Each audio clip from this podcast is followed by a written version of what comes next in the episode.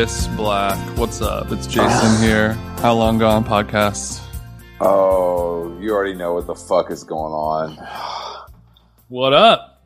Oh man, just having a little sinking spell before I called you. I had to shut my eyes for a few minutes. One of your spells? Well, Jason, when you are putting in the kind of work that I am on a daily basis on your body, it's tough not to give it the rest it needs and Are you, deserves. are you feeling sore right now? Or is it just Uh, general fatigue, your mobility? What's going on? I would say a little more general fatigue. Um, yesterday, I had a very tough session with the trainer where I learned to um, go upside down on the gymnastics rings, um, Mhm. which uh, is very difficult of a man of my stature. And luckily, my uh, trainer was there to help me. You do that all Um, by yourself or you have a friend? Well, he's a paid friend. Um, so I guess it's, I guess, I mean, most of my friends are paid friends at this point, I guess. So, Mhm, that's right. you know, I would consider you more of a colleague than a friend. It ain't it ain't tricking if you got it though, Chris. Damn, hell yeah, that's right. Yeah, thank you for spinning that back. Mhm. Um, Yeah, that I mean, play- so the gymnastics rings, you that that has been a big focus of yours, which is pretty interesting because whenever I see people do that, you know, on TV or maybe at a public park and they're they're swinging around, that's I feel like that's an activity that's reserved for for some real true athletes only. There, there's no real half step in there. uh, yes, um, and although I like to call myself a real athlete, that's obviously not true. Um, I'm just a guy, um, and you know, I I am, guess I I'm- am but I am just one man. I'm just one man. But I think this proves, you know, mer- mercifully, that even regular bros can hang upside down on some gymnastics rings in a public park if they want to. As long as you Yeah. pay a guy to help you do it, yeah, it's I mean Exactly, that is really you- impressive. but the rings have been a, an eye-opening experience uh, workout wise because it's i would say much harder than weightlifting uh, because it's a, a different you know it's just a different process that i'm not used to so there's been a learning curve Yeah, so it's so it's kind of like when you're on a dip dip machine or dip bar, um, but the bar is constantly moving around and swaying, and you have to not only hold yourself up, which is difficult, but also keep yourself from you know just flailing around and slipping. up. yes yes which requires i mean i the the, It's the fucking the, badass. It's fucking cool, bro. Uh, the rings they change height depending on the exercise. So you know, we could be doing tricep work, we could be doing uh, you know Mm. chest work. Uh, but I am sore in very odd places, which is my favorite feeling. Um, Mm. After a- a- after OxyContin, of course, the second best feeling is being sore in weird parts of your body that you didn't know. Uh, you know, you could achieve In, that with. in your non your non vanity muscles. Yes, yes. Weird, you know, weird, you know, parts of my shoulder, you know, parts of my back. Um, yeah, actually, I was when when I was doing uh, a little cleanup post post remodel cleanup. I was I found my my bag of Weed Sport bath soak Epsom salts. So and Nice. I, I was feeling I was feeling sore AF as well from from blasting off yesterday, and I, I think. Um, Bay has Bay has another shoot in in Malibu today, and Uh-oh. Daddy's gonna have a little alone time, so I might do, uh, you know, might put a little NTS on and get my little soaky on. Damn, TJ going to be hanging out. I mean, what what can even fit in the bathtub? Just like your upper body, and you got to let the legs hang out. Yeah, it ain't gonna be much. Um, it's gonna, you know, I think most of the body will be submerged except for my knees protruding out of the water, and then you know my, I guess anything above my nipple, perhaps. That's not too bad. So it, you know, I I love a I love a soak for you, bro. right. Yeah, I think it's cool. I mean, I I think that also you you know having some alone time, lighting a Byredo, listening to some fucking you know lame music that you like is Mhm. perfect way perfect way for you to decompress. I have to ask if I have permission to light the By- Byredo, but we'll see. fingers crossed. Fingers crossed. I feel actually, I actually feel pretty confident about it. Okay. Well, I, you know, I feel confident too. If you're confident, I'm confident. I feel Uh, I, well, I I imagine a scenario where you know, like when you the the the parents go out of town and the kids dip into the the liquor cabinet and then refill the the Ketel One bottle with with some water. I might be doing the same the same move with the With the You know, the, the fill up the Byredo with the Yankee Candle oatmeal cookie. Uh, son, this schnapps bottle looks a little different than when we left. Byredo's feeling a little light. Yeah, TJ, Byredo. something you want to yeah, let we- me know about? I use this kitchen scale for a lot of things, Jason, and I I'm finding some inaccuracies with your story. Um, good to Um, see you, Jason. It smells great in here, actually. Something, a reason why? Well, yeah, they. I mean, you're a known cook, you know, so an oatmeal cookie smell, you know, maybe it would trick someone. You know, Mm. I'm gonna have to produce a I- cookie. I have to talk about my meal that I had last night. It was pretty mind blowing. Oh, okay. I remember you were talking about this. There was a handmade min- Well, Jake- minzon.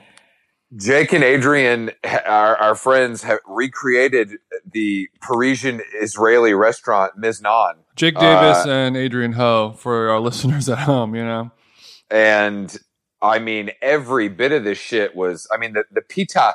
I watched the pita come out of the oven hmm and then directly into my fucking dome.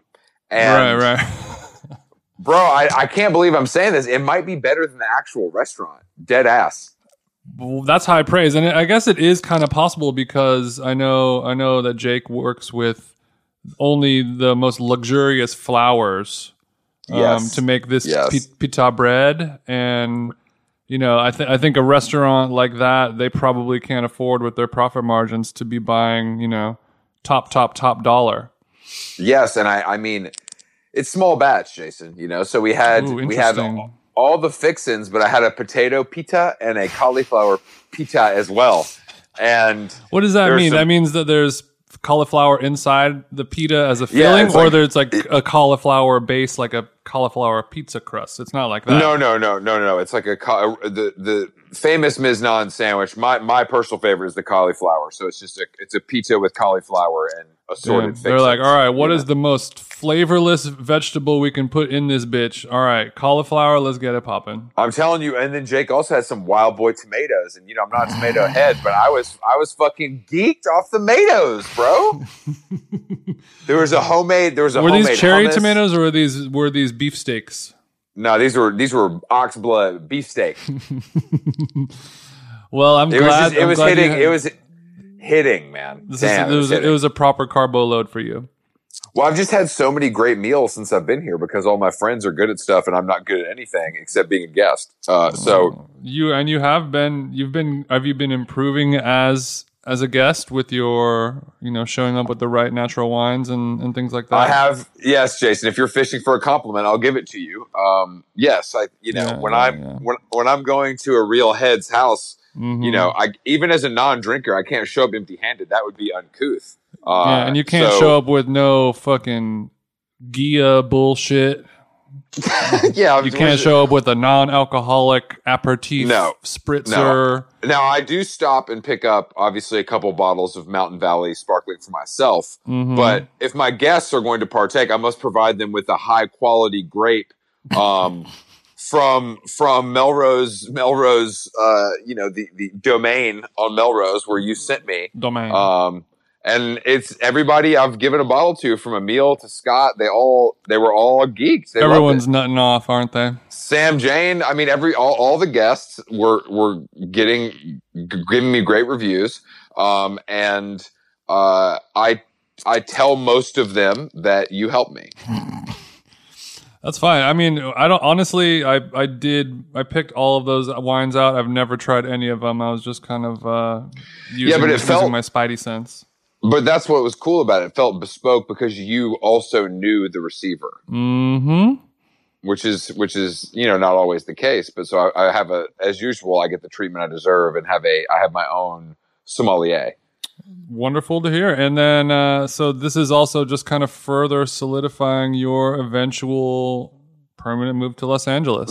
that's not that i don't know what you're talking about that is not i mean look i'm thriving right now um in in some ways but it mostly comes down to just the amount of physical activity i'm able to do yeah, Carolyn's friend Max, he works. Uh, he's he he lives in New York. He works in in data.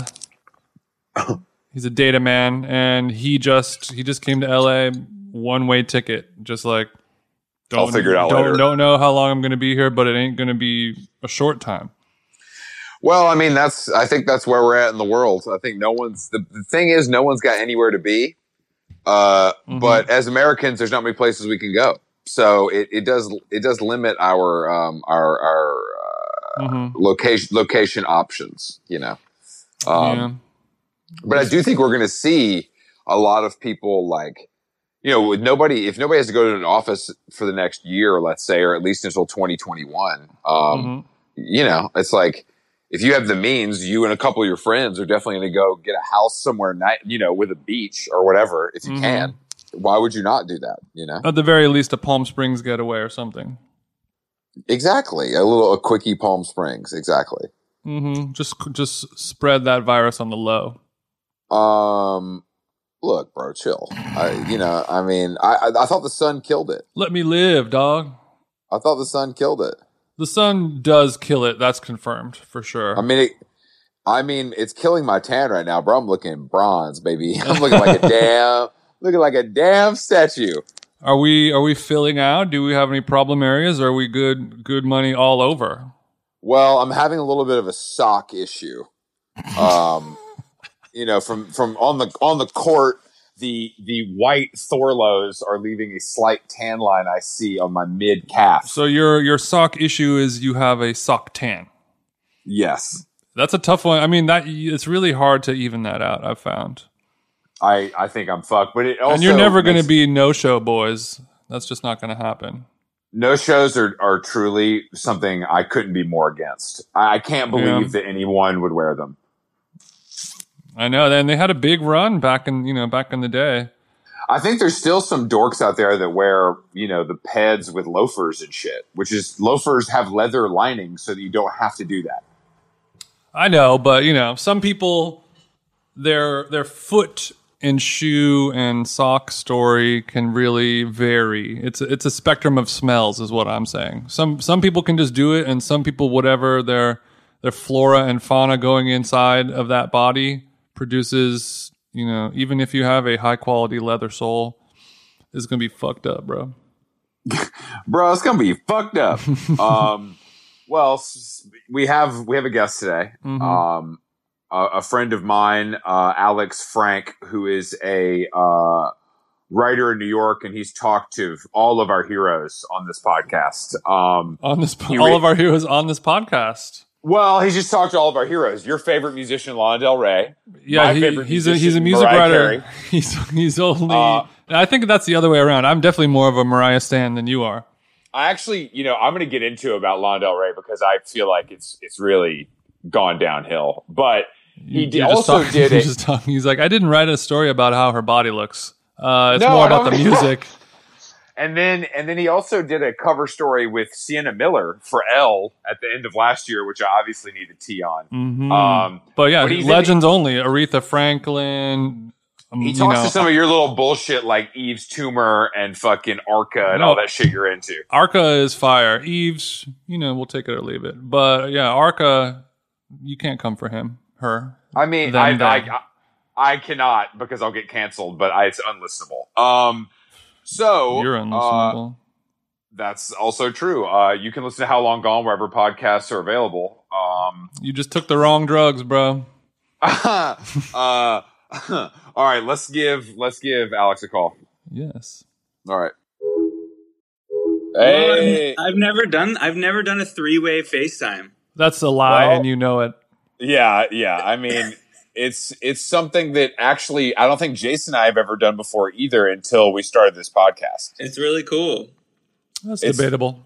I think you can do. I think you can do like crazy groups. You can have like 32 people in one FaceTime, and that oh, seems. Oh man, you, at the beginning of the pandemic, I like did a few Zoom situations, but I, it was just like I couldn't handle it, and I stopped. And then I refused to Zoom. Like people invited me to their Zoom birthday parties, and I just said no, I'm not coming. And they were like, "Well, literally, you have nothing else to do." And I'd be like, "Yeah, but I'm not going on a Zoom with 47 people right now. I can't Yeah. Zoom, re- remember back in the old days when people would have fucking Zoom parties and Zoom happy hour drinking things? This, Dude. this seems like so long ago. No, bro, we're out in the streets. Thank You God that know. shit died because it was Chris, do you live in LA now? No, I'm just in yes, LA. he for, does. No, I'm just out here for a little, you know, siesta. Uh, Nice. No, but I came here July 1st, um, and it has been excellent. But I mean, New York, New York sounds pretty good to me from what I'm seeing. I mean, I yeah, It's like, a hellscape. it's the best of times, worst of times situation where like obviously there's a ton of bummer stuff happening, but there's also like I mean, I've been in New York almost 13 years now, and I've I've never seen the city like this. It's like a totally new way to see the city. Um, so uh, yeah, there are things that are really cool. Although I read today that Cuomo is done with the outdoor drinking and he's making it illegal again. So we're back to not drinking on the sidewalk. Mm. Fucking Cuomo, you know? I really don't mean, like him. I didn't take you for a Cuomo sexual. I'm not a Cuomo sexual. I'm not a fan. I'm not a fan. It's just like I- it takes a certain kind of nerve to be like bragging all the time when your state had it the worst. Like that's Mm. that's like a that's a very specific kind of like. Braggart. Hey, if yeah, it, it works for that's a Trump. weird thing to me. If it works for. Trump, it could work for New York. That's true. It That's also true. works a- for Chris Black as well, pretty I pretty well. know. I mean, I, I love to follow my leader, but I have to stop at a certain point. You, you know Is what I Cal- mean? Is California like scary right now? Hell no, bro. It's fucking convertibles, In and Out Burger, sunshine. Yeah, the only thing scary about California right now is like sometimes the waves are really big and it'll kind of toss you around in the ocean a little bit, but otherwise it's all good. I'm a little worried about my beachfront Malibu property because the Oh, sand is like eroding a little. But other than that, it's been pretty good. That's something And to ma- clock. Your mask tan. You're gonna have a mask tan. I actually the mask outdoor shit. I thought that was like I didn't. I thought they kind of said that wasn't necessary, but now it is. It's very confusing. But people don't. They're never outside in LA anyway, so I guess it's like you're always in your car anyway, so you don't really need to worry about it. I see a lot of people wearing masks in their car, which is truly demented. That's really like the next level of. I see it all the time. Jason, don't you see it too? I see it constantly. I, I think w- if you're a person alone in your car with the mask on, it makes it makes my life and my job easier of knowing like okay, I know everything I need to know about this person. Like it's they're- almost. It's almost sweet, I would say. Like it's It almost is. I mean, like- it's, it's just kind of like I don't know what's going on. I'm just Yeah. gonna do the best I can do, and I don't care if I look. I mean, you could spin it to a, a very sweet story, or just like uh, this is annoying motherfucker story as well. right. I, I think sometimes it's people who just are so committed to wearing the mask they forget, which is Yeah. probably a good thing. I am unfortunately not that committed to wearing a mask, but I do wear it when told, when when I'm when I s- am supposed to. Oh, not just when you're told. Like you don't have to be yelled at on the street to wear it. Well, I like that because that gives me some excitement. You know, I just read actually that da- uh, that Jax uh, from Vanderpump Rules was in the airport in Dallas, and people were telling him to wear a mask, and he just ignored them and kept walking, which is so sick. I don't even. I've never. I never watched Vanderpump's Rules, but it does not surprise me. Good for that you. that would That be- wow, I'm surprised actually, as a guy whose job it is to literally comment on culture, that you're not looking at the highest. Well, peak you know what's really funny is I went to a I went to a screening of um, Andy Cohen because my friend was doing like a performance on the Andy Cohen show, and wow, the, big the, flex, big Two flex. of the characters from Vanderpump Rules were there. I th- I think they were both from Vanderpump Rules, and everybody was freaking out about them. But it's like a really weird experience when you literally have no idea who those people are. But anyway, I did like interact with Vanderpump Rules. I met somebody on Vanderpump. I like Rules. I like that you call them characters and not people, Well, and that kinda- that that says a lot. And I think you're right for that.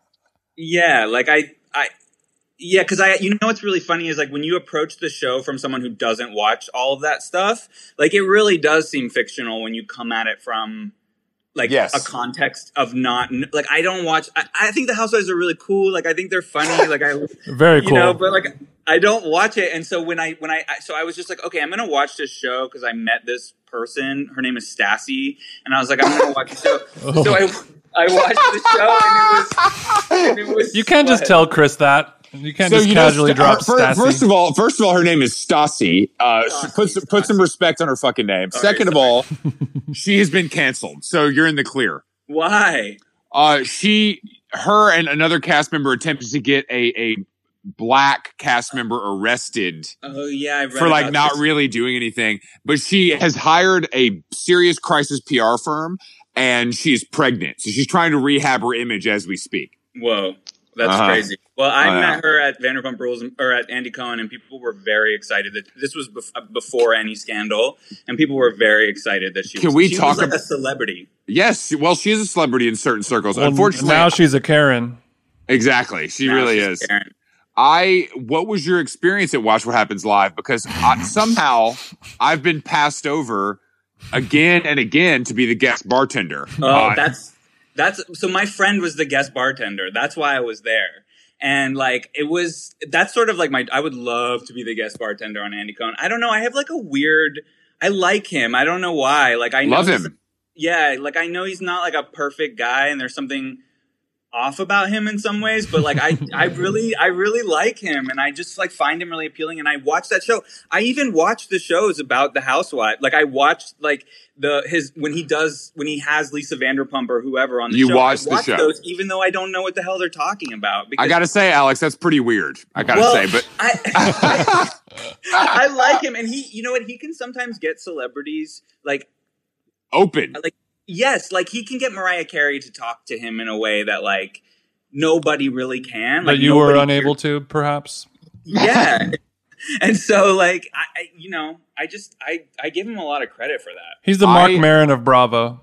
He is the Marc Maron of Bravo. He but I, is, you know, yeah. I have I have gone a step further, and I've actually read Andy Cohen's books. whoa Um, and so if you thought you were the real fan, I just want to put it into perspective for you. Uh, and his, there's one that's like a diary. Mhm. And this is like years, this is years ago at this point.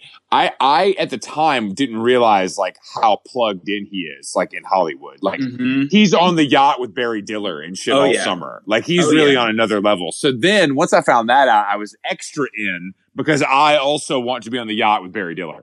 right What do you th- is what do you it- think how- it is? how- of, what what is it about him that allows him to gain access into the upper echelons as just a uh, you know basic cable TV show host? he's very plugged in. I- I mean, he made all those shows. Like he created, he basically made Bravo, which is owned by NBC, like a conglomerate, like a giant juggernaut of money making. yeah Um, he is he- invented he's like the aaron spelling of our time like he invented Yeah. the soap opera of our time Yeah, He's also he- a huge Grateful Dead fan. I interviewed him about his Grateful Mm. Dead obsession for this story that I did about Grateful Dead fans. Nobody's that's because perfect. him and that's because he mobs out with my king John Mayer. That's his no, boy. but he's been going. He's been going since the '80s. Like he he's been going to Grateful Dead shows since he was like a teenager. I wish I understood the Grateful Dead, but it's a big challenge on this show. I went to see them on on Halloween last Are you year. Are you a dead? Was it for research or are you a deadhead, bro? I'm not a deadhead. I like them. I'm not like I don't know a ton, like a ton, a ton. My uncle was a deadhead, so I kind Ah. of like had them in my kind of purview. But it was a great show. It was like 17 hours long, and like I don't smoke weed, so it was just like funny to like ev- like everybody was offering me a joint. Like if I smoked weed, it would have been the best wow. place in the So you world. Like so you did coke at a Grateful Dead show. That's pretty no, weird. never. Although there were, I thought it would just be weed, but a lot of those baby boomers were like on other drugs too. Like it was really clear that the baby boomers were also on like, maybe, Psychedelics. ke- yeah, maybe ketamine though too. Fire. I, I, Oh. I, I couldn't tell, but it wasn't just weed for sure. I I just the, the popularity of the Grateful Dead in this time is very interesting to me because I I just wanted like I want to basically check everyone I see and be like, all right, bitch, when did you start listening to this shit? Like, if you grew up listening to shit, all right, go crazy. If you started Well- two years ago, I can't rock with you. Well, I actually think that's interesting that you say that because I, there's, I think there's something about them that like, it's like a dog whistle thing that does that people who are 20 don't like i know a lot of people who get into who've gotten into it when they're like 30 years old exactly like i think it appeals to a certain kind of like 30 pushing 40 kind of guy like Don't talk just- to us like that, okay? Because we're not. It's not going to work on us. it's oh, not. Oh, man. But I I- asked Andy. I asked Andy Cohen if there were like a lot of gay deadheads, and he had no answer for me. I was just like, I've never. I'm, you're the first gay deadhead I've ever met, and he was like, Oh, okay, cool. It would have been pretty cool if you checked Grindr at the show just to see, I, I should have done that. just to see what's going down. that would have been a cool. We can go back to concerts. I will do that at the Great. I, I, but that's the thing. I have no interest in the music, but I would absolutely go to a show. Like It if somebody invited me. It was fun. It was beautiful. Like it was a moment. I, I Was, it in New York? Was it in like Jones Beach or something? No, it was. A, the, the problem was that it was at Madison Square Garden. MSG Like, I- baby, come on. Well, the real experience is going somewhere that's like scenic and beautiful and seeing them. So you got to I hit Red Rocks, you know. right. And I so I didn't have that experience. And then the whole the whole setup is there with all you know at Madison Square Garden they didn't have like you know all the booths with the all that stuff. So it's like Oh, a different yeah, yeah, experience. Party But in the was still- parking lot. Yes, but it was still really really it was it was special and I was captivated by it for sure. How hot did John Mayer look on stage? I mean, I was pretty far, but uh, he looked all right, I guess. Yeah. Have you have you I I think John Mayer's career is also one of the wildest things like we that, that we've ever experienced as Well, people. Uh, My question is, is like, is, is the music something that is experienced? Like, do people like does he is he just a is he a reality celebrity at this point, or do people actually like buy that music and listen to that music? no, no, no. The music slaps at certain stages. Right. like I I am a fan truly of when he goes like a little more like country. It's pretty good. Like Yeah, I could see the- that. the- that record that he did, it's called Born and Raised. That record's like very good. That's kind of his Mhm. peak.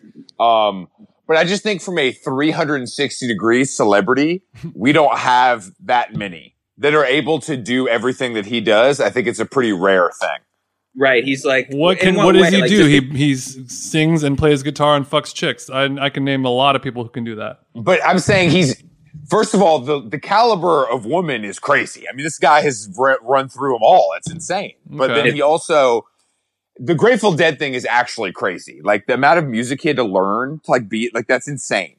and he played Jerry Garcia. He plays Jerry Garcia's guitar for some of the shows. Like he's really in it, and he's committed his life to it. They tore a fucking lot. I know. You know what it's I mean? crazy. Like it's crazy. it's it's a real commit. Like he made a real. You're right. Like to learn, they're like four hour shows. I know. Like, that's what I'm saying. I think it's yeah, like he really com- committed the commitment level to do that, still have your own output. For sure. Uh, To me, You know, he's di- the he's the Pete Davidson of music. exactly, exactly. He's the Pete Davidson of Or music. maybe he's like a really secretly like the, just the super hardest worker ever, and he like manifested all of this by like working his ass off. I don't know. I think he must be. I think guys like that are genuinely just like blessed. Like it's very Mhm. easy for them to like learn the music and do that side of things. Right. Um, but his looks don't hurt. You know, if I'm being honest. You know, True. that head True. of that head of hair is immaculate. You know, and I would kill for that hair. You have great hair. I was about to comment. I know you Well- let it grow out. Well, this is an. Ex- I mean, it's an experiment. We'll see. I don't know if I'm going to have John Mayer locks, but I can't. Oh, you're really- not. You're not. You don't. I, unless you're going to Sally Hershberger, sweetie, you're not going to get there. So, God damn it! Oh, man. uh, did you give yourself a haircut in quarantine? I've been giving myself many haircuts. Yeah, and like I kind of like the haircuts I've been giving myself. To be honest with you, like. I didn't do a terrible job. The thing about giving yourself a haircut, though, is not necessarily how it looks that day. It's Mm. like when you don't do it evenly, it grows in so crazy. Like, Mm. the problem was like three weeks later, like I'd have patches here and like here, and it was just like. So I finally did get a professional haircut, and it was just like I'm gonna bite the bullet and do this. How And good? was- Did, how, how good did it feel? it felt really good, but it's such a weird. Ex- I mean, it was such a awkward experience that it's like the pleasure of getting your haircut is completely removed from the equation, and so also my barber went out of business, so I had to go to a different person. But like, it's just like an awkward experience with the face shield, and there's it's dead quiet, and there's just Yeah. two people in there, and so it doesn't really. You know, I used to like love getting my haircut, and you just sit in the chair and chill the fuck out and whatever, and now Mm-hmm. it's like. It's like going into like the biodome or something. Yes, There there I- aren't very many places left where we can have the locker room talk that we that we so exactly. need from the barbershop. See, I shut the fuck up in the barbershop chair. I, I want to not talk. Like my whole life is so much talking that I'm like when I'm in that chair, I just kind of I'm quiet. I became pretty good friends with my barber. And, Really? And and her and I, yeah. I mean, I really like her, and she's had a really interesting life, kind of. And I, I just, I don't know. I, I like her a lot. And we, Does she make we, house calls? she would. She told me she would for me, which was like very gratifying, of course, because I love Mhm. special treatment. Um, but I've, I haven't been in New York since March, so I haven't. She's back at work though. I know. I mean, the, the barbershop is open. You know, I think it's just like a capa- like you said, it's like weird, and there's capacity issues and all that stuff. So Maybe I should go to her though. Hey, her. Yes, I would love to. I'll send you her stuff. She works at Fellow Barber. Her name is Andrea. Please do. Yeah, I, I um, she's yeah, she's got some cool stories uh, Cool. about like '90s LA, which is my probably Mm. top top time Like- period. Like Viper Room LA kind of thing. yeah, like she lived here and was like a stylist in that era. And like before she before she's had like a few lives. She was like a model. She's like a it's she's had a few lives. So it's a very interesting story. Um Yeah. but I miss I mean I've I shaved my head uh and so did Jason. So we we are in the same boat. We gave ourselves haircuts for a while. I'm sticking with it. I really like. I'm commit. I've decided to commit. I'm not gonna shave. Like I'm gonna do the full thing, but we'll see. Did you did you you you traveled a bit, right? You haven't been in New York the whole time. Mostly, I've been here the whole time. I was in Pittsburgh for like two weeks, but I yeah, I can't I I've- can't believe you're from Pittsburgh. I don't think I know anyone from Pittsburgh. You don't know anyone from Pittsburgh? No. I mean Andy Andy Warhol, I guess. Yeah, Andy Warhol is from Pittsburgh. Yeah, I'm from Pittsburgh. Yeah, born and raised. Like, Actually, that's not true. Lauren Sherman, who you might know from Business of Fashion, is from Pittsburgh. I don't know her. Yeah, she's a, she. I believe she is from Pittsburgh. Another Pittsburgh writer. What's the vibe in Pittsburgh? It seems pretty weird. It's yeah, it's weird. I mean, I didn't like it growing up, like, but I've come to like understand its appeal now. Like, my parents met when they were five. They went to elementary school together. I went to the same high school as them. It's just like a very old fashioned place with serious roots and serious like, yeah, just like a like a like that sense of uh, of rootedness, which only made sense to me and like only started to be kind of appealing to me was when I left Pittsburgh and I met a lot of kids who were like who had grown up in places that they had no attachment to. They were just Mm. like they grew up in suburbs that they like weren't really like connected to in a in a lasting way. They were just a place that their parents had moved or something like that. And Yeah. so like started to understand like why Pittsburgh was it is special, but it doesn't mean I really want to live there. You know what I mean? Sure, of course. No, no, I, I understand that. I think that's an interesting way to put it. I mean, Yeah. I've never been there, which is kind of strange. I feel like I've been to a lot of cities like that, but I've never been. I've never had like a reason to go there. But you know, they did open an Ace Hotel, so now I must. I mean, Very close to my house, actually. they're like my- calling me. Like my my parents like live like it's not the same. There's not gentrifying in the same way that like New York would, but it like kind of is. Yeah. And my parents like just happen to kind of live on the edge of that neighborhood. Isn't there like a tech thing happening, and that's yeah, what's Google Goo- Google has an office. That's they all. It they takes. probably have some bomb ass gastro pubs there. yeah, They, definitely. they're really they are really into that kind of stuff. Mhm. Also, we have our own like very cheap like Coors Light beer called Iron City Light, and you have to say it with a Pittsburgh accent, so you say Iron City, and it's Mm. like the most. It's like it was like twenty five cents a can when I was growing up, like, and you could get it like everywhere, and it was like twenty. It's called Iron City Light, and it's like only available. Iron City. So that's like your version of an old style or a Yuengling or Yeah, it's like else. water with like it's like water with like a little bit of beer in it, basically. Mm. well, for twenty five cents, what can you really expect? Hey, I've had Coors Yeah. Light. I actually, you know, a friend of mine, Adam Ray, who actually listens to the show, I think he told me that one of the best, like, electronic music parties in the world is in Pittsburgh. really? Yeah. Like, a, like it, it might be like a gay rave. There are like when I, I don't know what it's like anymore because I really don't spend that much time there. But when I was younger, it was a very fun, weird place. Like there Yeah. wasn't a lot going on, but it was basically like there were parts of it that were just like an abandoned city. So there was like a lot of weird shit happening in warehouses, and like you could go like there was like weird punk shit happening everywhere. Like it really had that because it was just such a cheap place without like like it like things were just like available and open and closed down. Yeah. You know what I mean? Like there was Mm. all these old factories, there's all these old warehouses that no longer operate, and so there is like a weird scene there. But I've never heard of it as being like um, sort of heralded by anybody outside of Pittsburgh. This sounded very underground to me, but like also very big in whatever the community was. As a Mm. person who likes guitars, it was a little lost on me. Um, Mm. But did you? What were you into growing up? Were you into punk and shit, or were you into like whatever Lana Del Rey was at that time?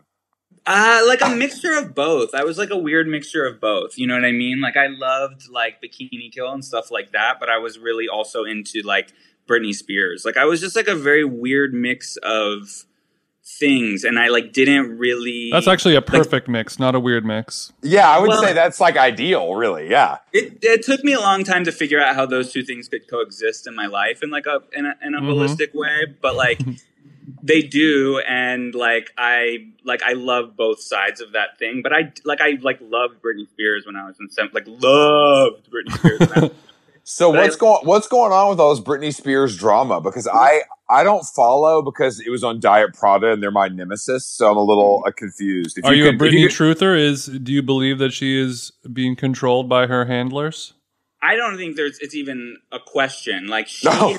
she has been Let's under go. this conservatorship since since I either 2007 or 2008. She it's really weird because she came to be famous when she was 17 and now she has basically the legal rights of a 17 year old. So she's just like 17 forever because her dad basically I don't think she can vote without her dad's permission. I mean the, like the conservatorship like has insane like like those things have insane rules. Like he's in charge, I think, of her probably. Of, I mean, I don't want to get sued, so I don't know how much I can say, but I I think he's in charge of her finances. Like I think he can he deals with like the custody issues relating to her and Kevin. Like. And it's her, it's her dad, not even her mom. Like her mom is apparently now trying to petition to get some control. Because the dad's like a known shithead, right? I mean, it's really hard to say. Yeah, I mean, he might, he may or may not have saved her life with this situation. Yeah, exactly, exactly. Mm. but but it.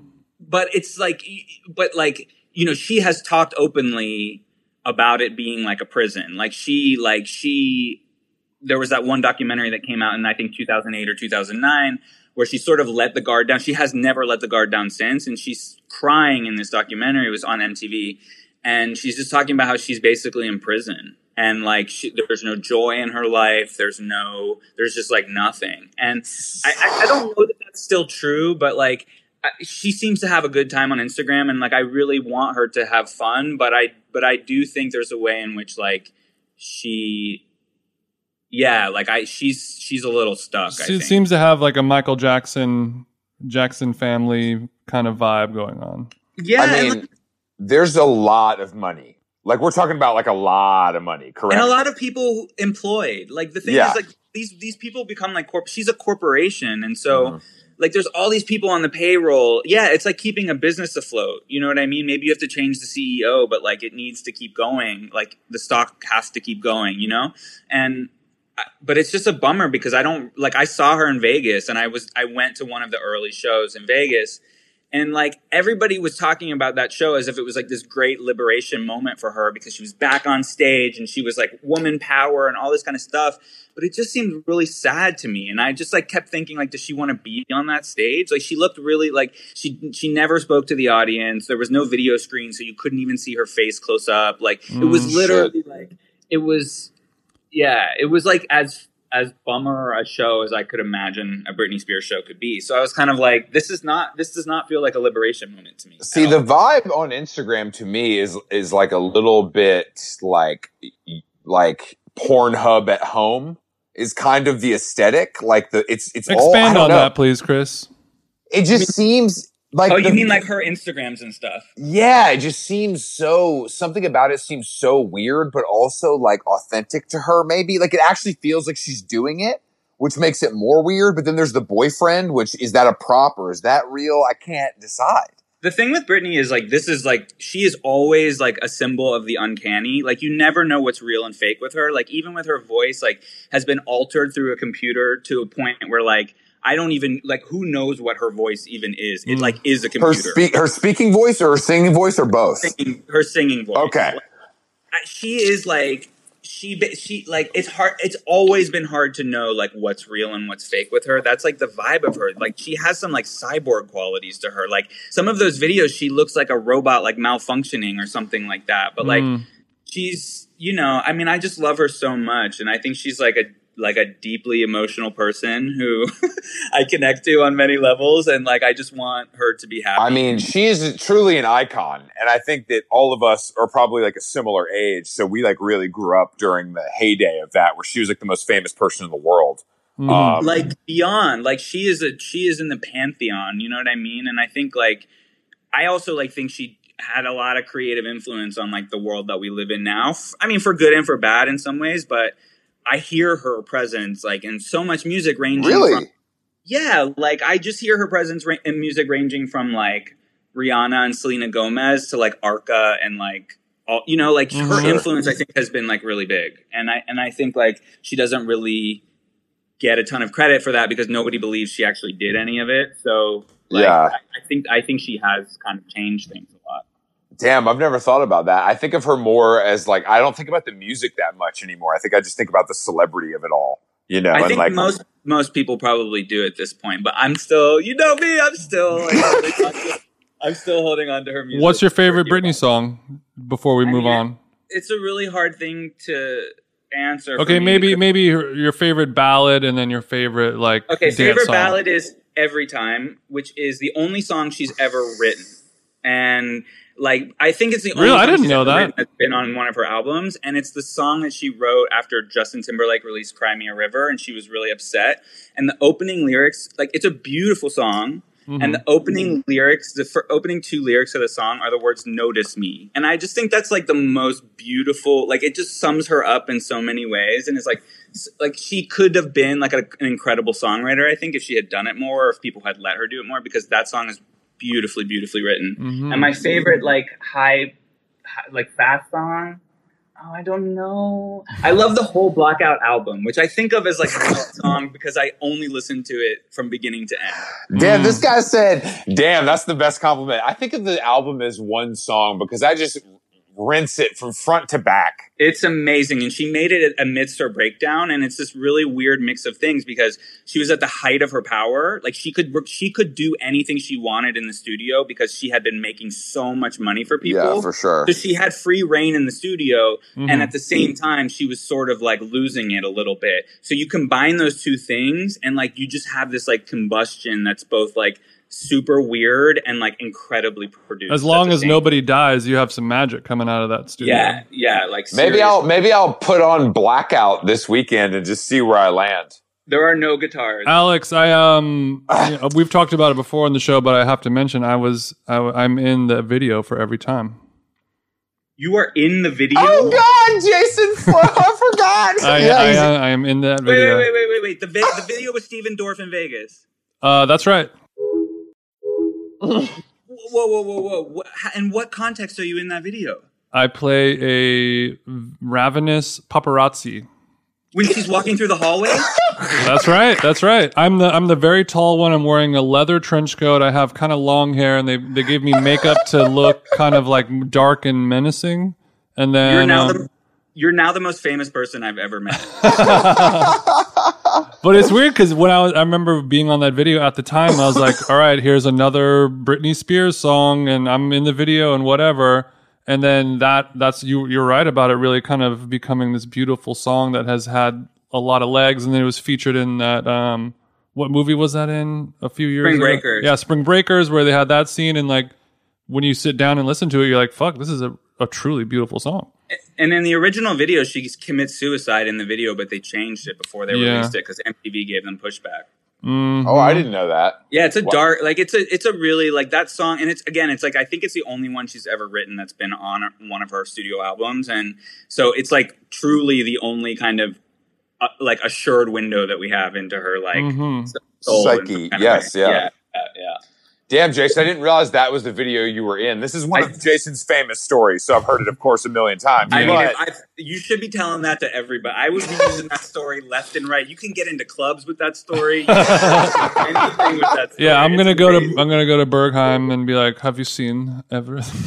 I'm going to pull up YouTube. Just give me one second, sir. Mhm. Uh, I that is a, that is a. I, I didn't realize that was the song. You guys are meant to be. That's Oh it's, man, it's, I can't it's wait to watch it. And now I have a personal connection to it. kismet.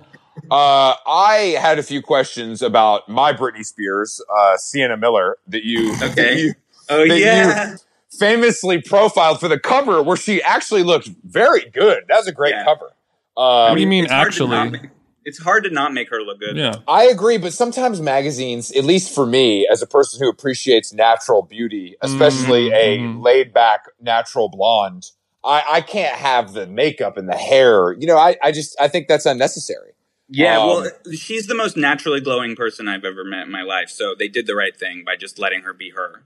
What was the vibe, bro? Give me the whole tea. What she Okay, eat? so- what she smell like? What's the vibe? The vibe was like super wonderful and like i have like very kind of strict ideas about like i i am not there to be friends with the person and like it's very important for me to remember that because famous people are very um, charming and alluring. That's why they are where they are, and so Thank they you. can make Thank you. you. They, they can yeah, exactly.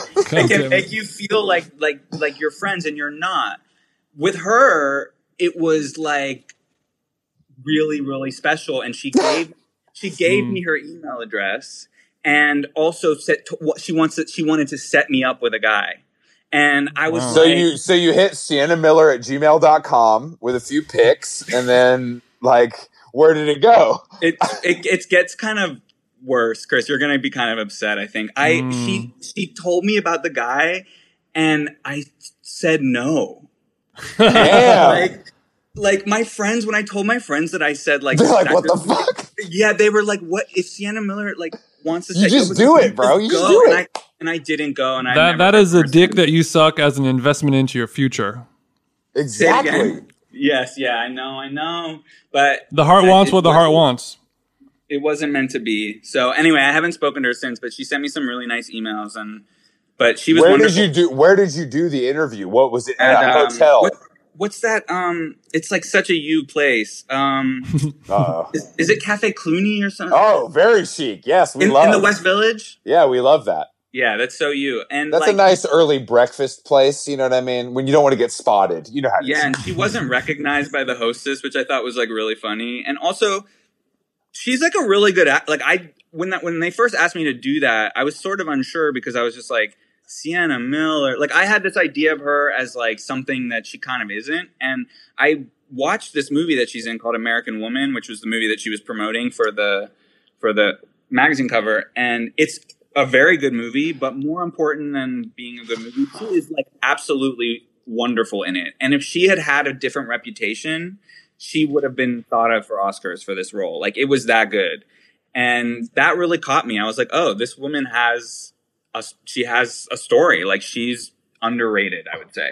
I, Mhm. I think I I think her her chops are underrated as well.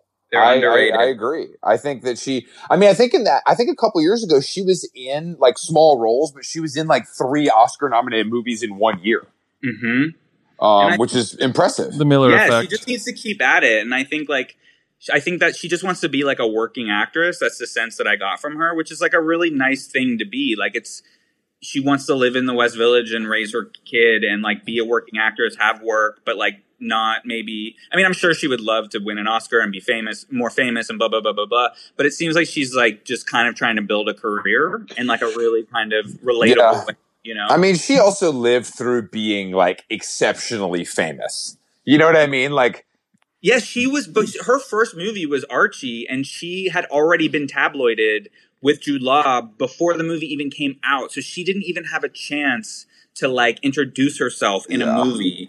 And she, like, I mean, the shit that she put up with, I mean, Rupert Murdoch tapped her fucking phone and was listening in on her fucking damn, phone. Murdoch. You know, as much as I love the Daily Mail, Murdoch is the devil. And Yo, we can can you all, imagine? Like, like how creep? That's insane. Like, it's. I that's- mean, that's what I mean. The whole Primrose Hill, that era of like London, it's it's crazy how big it was. Uh, like, you know what? I, I asked her. I was like, "Did you ever meet Amy?" Like, because I associate her with Amy Winehouse in my mind because of London and all that. yeah, that the craziness of that 2006 2000 era and she never got to meet amy winehouse so that was but i but i was like yeah I, I you know, Amy. I'm also funny you bring her up. I'm also an Amy Winehouse stan. That's that's top like Amy Winehouse top five of all time.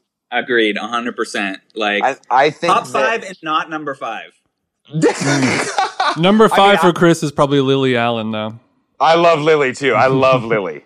I can't- think I, I I think that Amy. I watched Amy Winehouse and Mark Ronson do that song live uh, at Valerie. least once a month. I, at least once a month at the Brits. I think is the award show where they played it. That's your watched- that's I got- your version of Stevie Nicks warming up backstage video. I also watched that. That video might be the best video on YouTube. the best video on youtube an amy Mhm. winehouse story that's good that i have is i saw her handwritten lyrics to that song um that has the lyric "kept his dick wet," which and she wrote it Whoa. like in little girl handwriting. it's so sweet to see it like on a piece of paper. Where are we, I- is this Megan Thee Stallion? Stallion? it was. I saw Megan Thee Stallion's written verse. Where also, can you, as a a journalist on the front lines of music, Can you Mhm. explain this fucking Megan Thee Stallion Tory Lanez thing? Because I don't understand, and they're being Mm. very coy about it. No, I, I actually like I really haven't been following. I'm I'm sorry. Apparently, Megan Thee Stallion got shot in the foot, and Tory Lanez got arrested for having a gun, but like they're not talking about it. and Kylie Jenner was there. Well, if it was if it was Nobu and Malibu or the nice guy, it's very possible. Oh man, Megan's been through so much, and she's like such a joy in the world, and like I just. It makes me really upset. Like anyone that would shoot her is just like anyone that would shoot anybody, but like don't shoot Megan. I guess Protect shot shot in the foot feels accidental. I think Tory Lanez little ass let it blast by accident in the and clipped her left foot. Yeah, that's that's the, that's the vibe. Tory Like- Lane's Alex. Tory Lanez is five foot two. That's fucked up. He's five foot two. Yeah, because they sh- yeah they showed. This is a tall man's podcast. I, I know you're not. You know, I, I don't think you're grazing six feet, but No, but we're gonna let you in. Chris, That was like serious shade. No, I'm just kidding. I'm just kidding because because we joke about it a lot. But Tory Lanez is actually five foot two. That's the point of this conversation. You know And- what? That makes me that makes me feel so impressed with him because to get where he is in the world Mhm. that he's in at five foot two, like takes something, you know. To be a bad rapper and bald and five foot two and be famous is fucked up. That's crazy. You're absolutely right. He's That is made a deal deal with the devil type of scenario. I'm He impressed. he battled with Drake, my king, and lived to tell. I mean, that's pretty crazy. you, you know what I mean? Like that's that that. I, I guess they're both from Toronto, so maybe they knew it would eventually be squashed. You know? all, uh, all Drake beefs are eventually For the betterment of the city as a whole. yes. exactly, exactly. The mayor, the two mayors, shared mayors. uh, uh, have you been working during the the pandemic? Have you been writing a lot, or have you found it difficult?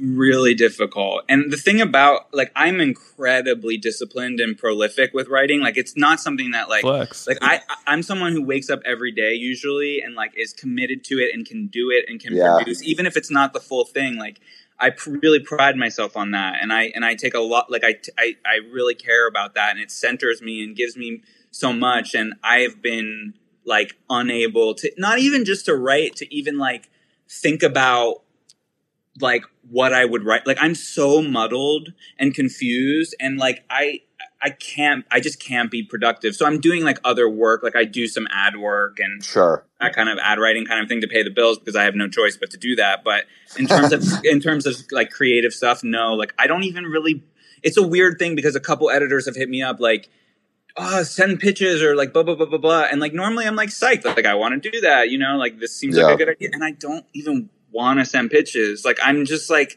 I don't know what it is. Like I hope that I that I I hope that I do You'll you, snap out do of you it. feel like the the subject matter that you were writing about feels less important right now given It- what's going on in the world?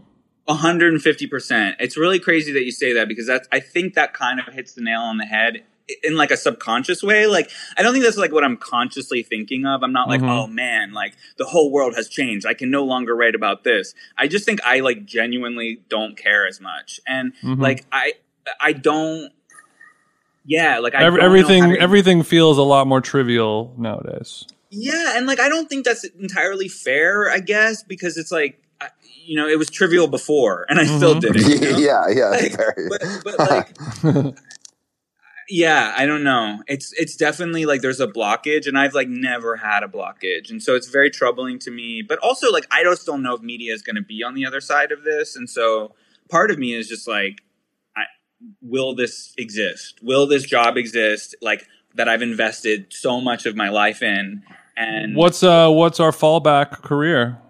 i've you, can you tell me like do you have a job like do you like, How, do you have hire any me? interest Like, in food blogging? Britney, Spears, Britney Spears backup person Uh, I was going to ask if Britney Spears historian. I'm sure that would be a competitive. Historian. There's a museum, so don't even joke because I might apply to be the curator of the Britney Spears Museum in Kentwood, Louisiana. I knew it was in Louisiana. That's so depressing. Oh. Um, well, are you keeping up with new music though, even though you're not writing about it? Um, here and there, I when the when the when the pandemic first started happening, I found myself not listening to any music. Partly because so much music I listen to is on my headphones when I'm on the subway or when I'm walking around, and I wasn't really Yeah. doing any of that. But partly, like I don't know, like it wasn't it wasn't like normally I have music on all day every day, and I just like really wasn't engaging with it. Um, but I have been slowly and surely like getting back into it, and I love that Haim album. And I saw you tweeting about it, and Bro. I never liked them. So Same. Never cared. Never cared. Never I, cared. I've listened to it a lot. I really like it. I love it, and I think it's like really clever and really th- like thought through in a very smart way. The way that they use references is like in a way that I hadn't heard before, where they like want you to. They really they're like in on the joke of the references, and like I, I just think it's brilliant, and I think their references are correct. Like the UB40 song that like UB40 song slaps. it's good, you know, and like you know, sometimes I'm like, oh, I wish there was another song that sounded exactly like that UB40 song. Do Here you we- think did they bring in like did something different happen? I didn't even look into. Is there like new producers or just Yeah, the I god mean- Rostam? Rossum and Ariel Rechtshaid, I think, worked on it too, and they're But both I like, think I think Ariel works on everything because he's dating one of them. Uh, well, he they're both geniuses. I think Rostam is like low key a production genius, and We've who did we talk to him on the po- about him on the podcast with Jason? Mm, I don't Hamilton? remember. Probably Hamilton from, from Hamilton Leithauser. Um, because they did that record together. I, I think that Danielle, who I, like, I didn't even know their names before this album came out, and now I can point them out and know which one is which. I think, Mm. and Danielle, I think is like, I mean, she seems to be kind of the leader. She's the singer, but I think she seems like the creative engine in a lot of ways too. And I think she's a really good songwriter. Like the the songwriting is really it's just like really urgent. Like it feels it, it, it like hits you like in a way where you're like I've I've had that exact thing happen to me. I know that exact feeling that she's having. Mhm. And like it just like I think she's really I think she's a really good songwriter. and That's it- it. it's cool to see you know somebody that or a band that both of you guys didn't really check for or care about and then kind of keep at it and slowly you know get there Yeah, you I think- turn- it's a, it's, I it's a been- great I had been really unfair about them. I thought of them as something like, you know, bourgeois in a way or like, Mhm. you know, like That's like- funny. I thought it was just kind of hokey. Yeah, I don't know what I thought it was, and I think I it wasn't super fair. t- I, I think I wasn't super fair to them. I had some preconceived notions and that weren't maybe correct. And like, I'm super impressed with this album, and I think it's it might be like up there with my album of the year situation. So you've been able to stop listening to the Kid Cudi Eminem single long enough to really get into Just- the Haim record. Love to hear Just that. about, just about. Love to hear that. Well, That's, that's speaking actual of- growth. speaking of that alex is there um what what bad music do you listen to Like, what do you mean by bad? just music that you know is not good but you still for some reason listen to it I feel like that's a fair chunk of the music. I listen to. Uh, I'm okay trying to think of something in particular that's like not good. what about you chris I mean, I think a lot of people consider all the music I like to not be good, but like Yeah. The Killers is excellent. I, i'm talking Not about like- music that you personally think is bad but still listen to it like I don't damn i just can't quit you This isn't bad music at all, and so I want to preface this by saying it's not bad, but I think people don't know how good it is. I listen to a lot of Patti LaBelle, and I think people don't really like. Mm. Chef Chef Patty. Yeah, I love Patti LaBelle, and I listen to her I- albums a lot. I've never explored LaBelle's catalog, Jason. I'm There- sure you haven't either. She's, she's great. Uh, thanks who else? Who else? I mean, Um, there's so many. I don't even know where to begin. Actually, I but It was too Jason, good of a question. see. Jason Jason fancies himself to be like very cool, and he doesn't. He listens to like shit that I don't know what it is. You know what I mean? Whereas I'm more into some radio smashes. right? Me too. Me too. I'm like into. I'm like really. I'm like. I'm kind of become really boring and like mostly conventional music and like I yeah, I'm not super proud of that, but like it's kind of become the story of I think me. it'll it'll happen to you as you get older. You Yeah. you'll you'll reach for less Arca and more Lady Lady A perhaps. Yeah. I And think also like what if Arca changed her name to Lady A? Something to think about. that would about. be sick. some of that stuff too for me is like I'm not part of like when I was in my 20s I was part of like a community where like that where like all kinds of weird music made sense and I heard whole, like just like being out and around you know what I mean and I'm just like Yeah. not in that world anymore so it doesn't have like that gravity in the same you have to you, act, uh, you have to actually work hard at it to and not have it just be a part of your life. I mean, I listen to a lot of Mariah Carey, like, and like, like cheesy Mariah Carey stuff. Like she's my go-to like all the time. Would I you consider "We Belong Together" to be her greatest work? No, I do really love it. Um, Mm. Breakdown is my favorite Mariah Carey song, the Mariah Carey song with, with Bone Thugs and Harmony. But I also love Always Wow. Be My Baby. I, I love I love many songs. hmm I'm I'm I'm a big Jay- Mariah stan personally. Jason famously would inject Mariah Carey into his DJ sets over the years, and the crowd would go absolutely bonkers. Mhm. She's she's wonderful. Interviewing her was like one of the highlights of my Was Yeah, it? Yeah, what was, that it, like? Was it IRL? Yeah at, at Electric Lady Studios. Um, Why the fuck was she at Electric Lady she recorded some of her last album there, and her last album is incr- very Yeah. very very good. Um, Interesting. Yeah, it's really good all the way through. Actually, um, it was wonderful. I was like, she came down like, so I was sitting in the basement of Electric Lady. Like, I've done a lot of interviews there, so I know the place fairly well. And like, I was sitting in the basement, and when I she, there's like a long hallway. And all of a sudden, I heard the click clack of like many boots, and I was like, "Oh God, this is Mariah!" It's And she came happening. with like 15 people and sunglasses on, and I was like, oh, this is gonna suck. Like this is Mm. gonna fucking suck, and I'm not gonna get the story because she's gonna. It's just gonna be some fake Hollywood bullshit, and then I'm I'm not even gonna be able to run the interview because I was trying to get like a real interview with her about songwriting and about all that kind of stuff. And then she pulled off with me in a bottle of wine, and we ate pizza, and like it was. We talked for like two and a half hours, and it was like it was wonderful. She was so like she was so, so different than what I expected. That's and, like, amazing. I, Yeah. I I didn't think people like that ever let the guard down. To be honest. I, I, I, I- like the thing is, is like I don't think she gets to talk about her songwriting that much, and I think she's so used to interviewers being like, "Have you lost weight? Like, who are you dating? Blah blah blah blah blah." And like, I, like I was doing it for Pitchfork, so I especially wasn't asking those questions, and like it was just I think she was like happy to she's she's she's written 18 out of 19 of her number one singles and I, What? she's- uh, yeah she does all her own vocal production and she's like kind of produced a lot of her songs in some ways too like she so she's she's she's really a cre- I think she's very creative person who hasn't had a ton of opportunities to talk about that That's interesting. I actually did not know most of that. That's cool. think about right like it's it's im- um, nearly impossible to have it's the most number one singles i think in history and she wrote 18 of them like you must know something about something Yeah, if you yeah, do you no, know what i that- that- mean That's fucking wild. I had It's no idea. wild. And yeah, and the only wild. thing people want to ask her about is what's what's up with Nick Cannon. yeah like i was reading these like so for research i was looking at old interviews and it's like crazy what the environment was like in the 90s it was just basically like her weight was talked about a Mhm. ton.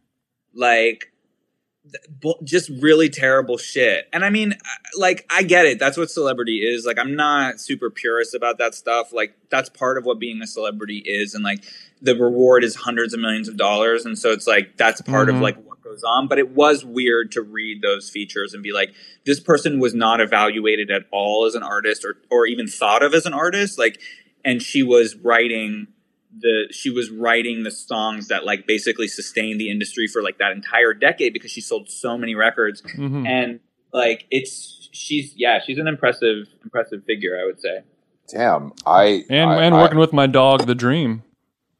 she yeah that song is amazing it's an underrated mariah song hmm the one she has with the dream is that on the record? The new one?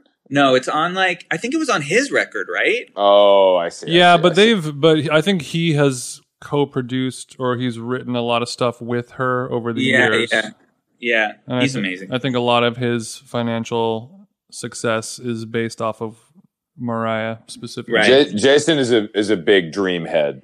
are you Oh, he's got honey in his voice. What do you want me to tell you? he's very special I like him too, but I don't listen. I like would never listen to it. I don't Chris really isn't a about it. sexy enough guy to really be able to appreciate that kind of music. i love I that think- song bed i love that song bed you know Put you to bed. yes i That's actually true. I don't think I am sexy. Where do you stand on understand Team Breezy, my friend? uh, And be honest. Uh, are you able to separate the art from the artist? Uh, I don't know. I don't know. I. I mean, I really. I don't know. I Mm, we're actually- When getting he close. Uh, We're getting Let me just close. say it this way. I remember when he put out that song "Loyal," and I like. I was that song. I was just like, you heard it everywhere, and I was into it on just like a visceral level because you'd like hear it everywhere, and, and I couldn't help but like tap my we, foot. we talking about these hoes ain't loyal? Yeah, and I was like, what? but then, I, but then, I, but then I thought it through, and I was like, what does Chris Brown? What does Chris Brown know about loyalty? Like, what is Chris Brown? Hmm. Why do you have to take it there, Alex? God, you're such a thinker. I'm just, I'm just saying, like, it was quite like he is, he is. I don't know. Look, I don't Chris, wanna- Chris Brown was a was clearly a victim of homie hopping, and he is suffering from these hoes not being loyal. He's Oh. quite a, he's quite a figure. But he's kind of, I feel like he's just slinked away into the darkness. I feel like he's not around. Yeah, he hasn't been. I mean, he was like low key, like one of the most popular entertainers in Huge, yeah. yeah for like a really long time without really mainstream press giving him any love in a lot of ways or like legacy media giving him any love Mm. but i think yeah he finally kind of has i mean i think he's got a lot of issues you know what i mean i think like he Yeah, methamphetamines is one of them. I Dude, guess so he's just, I think he's switched fully into being a graffiti artist, which is a good look for him, I think. You His know? main issue is is being too good of a dancer to where it affects his He- life. he is, Yes. he is an incredible dancer like i've never seen anything like the way that he Thank you. Um, speaking of, you know, Kanye West was running for president, then not running for president. Um, Yeah. Do you think there are any rappers that would actually make a good president or a decent one? Huh. If you had to Oh, well, pick I- one rapper, i had the weird feeling who would make a decent one Waka Flocka for me, but go ahead. Cardi, I say B would- Xanarchy, would- but yeah, Cardi go B ahead. would be better. Car- Cardi B would be better than Trump, and probably better than Biden. I think. Mm, Cardi B. I could see, I could see that. I could see that. I that. can see it. No, I think I think America could get, could get you know, her it. her delivery and her uh, you know her speaking voice might not uh, connect with the majority of Americans, but I But- think that her core values and honesty and beliefs would win them over. Yeah, I think she. You know, the New York accent now too has like such. Like think about all these figures, Bernie Sanders and Donald Trump, who like represent authenticity to their respective bases. Mhm. It, that accent and that way of speak, that very New York way of speaking, that straightforward, like it Mhm. conveys incredible authenticity, and like that's how sh- you feel with her when she speaks. You're like, Mhm. oh, this person is like telling me what they actually think about the situation. Versus most politicians who you can literally see the five second gap between Mm. like what they actually believe and what they realize they should say. And I like I you know, I don't think she's ever going to run for office. That doesn't seem like something that she would want to do, but I think she could I don't know. I mean, who knows? I realize think that Cardi's a Chance the good pick. Rapper- I like that. I'm not a Chance the Rapper fan by any means, but I realize like he's the kind Mm. of guy that like seems like he's positioning himself for something like that. I Like, will. That that is that's when I'll finally move to Canada if Yeah, Chance the Rapper like- becomes president. I am Yeah. the Trump, we can he's handle. The, he's the enemy. My friend Michael said we would call him Chance the President. Like that would be his fucking name. And I was like, oh, no chance. Chance the president is He's so funny. in- he's involved. Like his family is involved in Chicago. yeah, his dad. His dad worked with Obama, I believe. Yeah, I think so. Yeah. So like I could see that kind of. What about. Travis? What about Travis Scott? You know, I think I he could I- really. Fuck no. I don't. He does can't not even seem talk. partic- yeah, he doesn't seem particularly engaged with politics. Although he came out to support Beto O'Rourke, which is I thought was like really. Did he really? Yeah, he did like a he did like he did like a weird like meet and greet for Beto O'Rourke when he was running for Senate. Damn. That Isn't- is I insane. completely, I would have never remembered that person's name if we didn't have this Yeah. convo. Like that was Don't a big, it was a big person, and now Don't fully forget that- removed. Minor threat fan Beto O'Rourke was fucking on the cover of Vanity Fair and had a full documentary about him on HBO. That was so. That cover made me so upset. That was, I mean, Va- Vanity Fair. I mean, it's an unpopular opinion, but it is not readable at this point for me. I- I, try. I I, try. Looked at it. I haven't. I don't like. I haven't looked at the print edition in a really. I was a lifelong subscriber. Like I subscribed to Vanity Fair in high school because that's how stupid I am. Um, that's my fantasy that I was living in. But Wow. I mean, putting Beto on the cover was not. I mean, they've they've you know they, they've It's such an embarrassing move, but it was a funny situation where like a magazine cover I think influenced an election because I do think it was like a Mm. really big mess for him in a lot of ways. Like I think it fed into like a lot of things that people didn't like about him. I mean, it's like InStyle putting Dr. Fauci on the cover. You know, Oh god, that cover. it's so bad. Like the whole also- thing is so bad. Like we we're in the middle of this it? shit, guys. Like this ain't the Yeah. time. To, this guy's done shit. Like what do we celebrate? America's America's doing really badly, and like I know that it's not necessarily just his fault, but can we not like we're we're like people are dying. Like it's worse here than it is anywhere in the world, and like we're putting the guy that's in charge of it on the cover of Insta. Like it's a weird. Like we're we're weird people. Like the Cuomo thing was.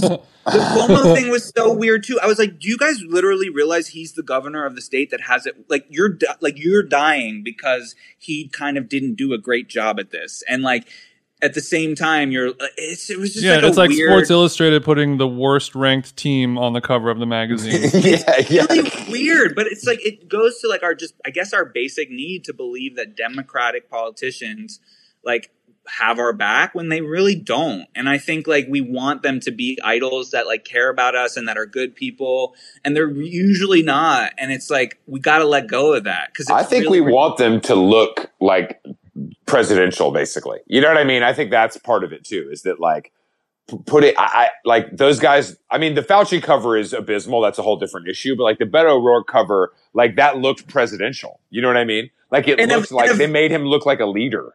In a '90s, 2000s Rolling Stone. Totally, kind of totally, way. totally, yeah, totally. But yes, Which is perfect for out- Chris. Yes, I know what you mean, though. I know what you mean. You mean the best time of this country, the greatest just- time to you come said- alive? when you- yeah, when you said you got Vanity Fair, like I had the Rolling Stone subscription when I was in high school, and I just remember all those David LaChapelle covers, and I was thinking Yeah. about like Mm. how much they formed my idea of what an image is. oh, Rolling Stone. i mean, spin because it was like a little cooler. Yeah. Um, Yeah, the early Uh, LaChapelle, Britney Spears, and Rolling Stone, where she's on the little kid's bike. And like I just remember like it just I, like the mail would come, and it just w- it was so bright, and it didn't look like anything else, and it was like getting something so exciting. It came every week, wasn't it? Weekly. yeah, it was weekly, and then you would read the charts on the on the last page. Oh, it I would re- show you I what, what records the were number one. charts. That was my Ugh. favorite thing. I, I mean, Oh, chart hive. Rolling Spin Stone- Spin had the charts too. I think. I think they all had charts in the back. They at the all did, yeah. They all did, Damn, bro. Mm. yeah.